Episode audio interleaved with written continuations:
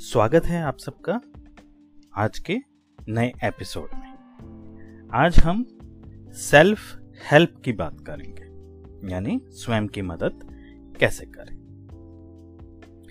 बदलाव से डरे नहीं, उन्हें अपनाने की तैयारी करें। जी हाँ आज का यही टॉपिक है। चलिए शुरू करते हैं। जीवन में आने वाले बदलाव को हमें सहजता से स्वीकार करना चाहिए। जीवन में यदि कोई चीज़ स्थिर है तो वह है बदलाव, जो आता रहेगा। जीवन हर पल बदलता है। कभी बदलाव अच्छे होते हैं तो कभी हमारे विरुद्ध होते हैं। बदलाव को बिना किसी विरोध के हमें अपना लेना चाहिए। लोग अक्सर बदलाव से डरते हैं। खुश रहना है तो बदलाव को सहजता से अपनाइए। अपनी ऊर्जा को गुस्सा करने में, चिंता करने में या लड़ने में व्यर्थ नहीं करना चाहिए।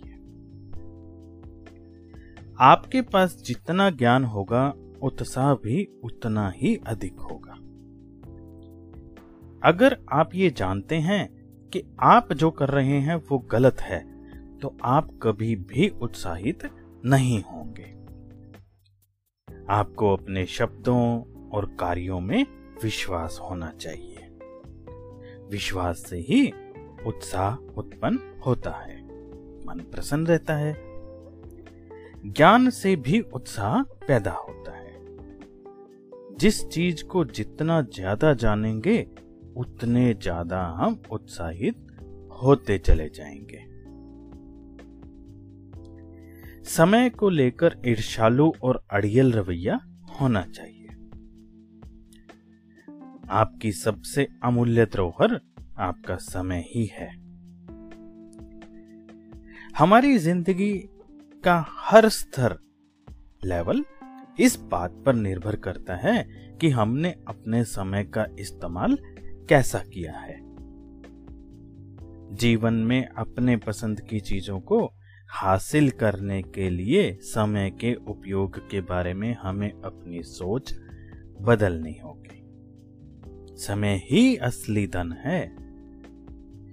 हमें अपने समय को लेकर बेहद ईर्षालु होना चाहिए, अड़ियल होना चाहिए, कोई सेक्रीफाइस नहीं होना चाहिए।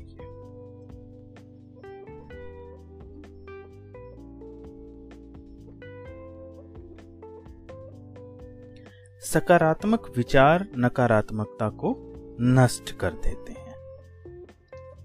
माफ़ करना स्वार्थी काम है।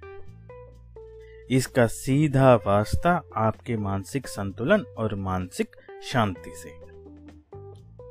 जब आप किसी से नाराज़ होते हैं तो उसके बारे में सोचते रहते हैं। तब नियंत्रण उसके हाथ में दे देते हैं। माफ़ करना बहुत आसान है। जब भी सोचें अच्छा सोचें। सकारात्मक विचार अंदर पनप रहे नकारात्मक विचारों को नष्ट कर देते हैं, खत्म कर देते हैं। यानी कि पॉजिटिविटी आती है जब हम कुछ अच्छा सोचते हैं।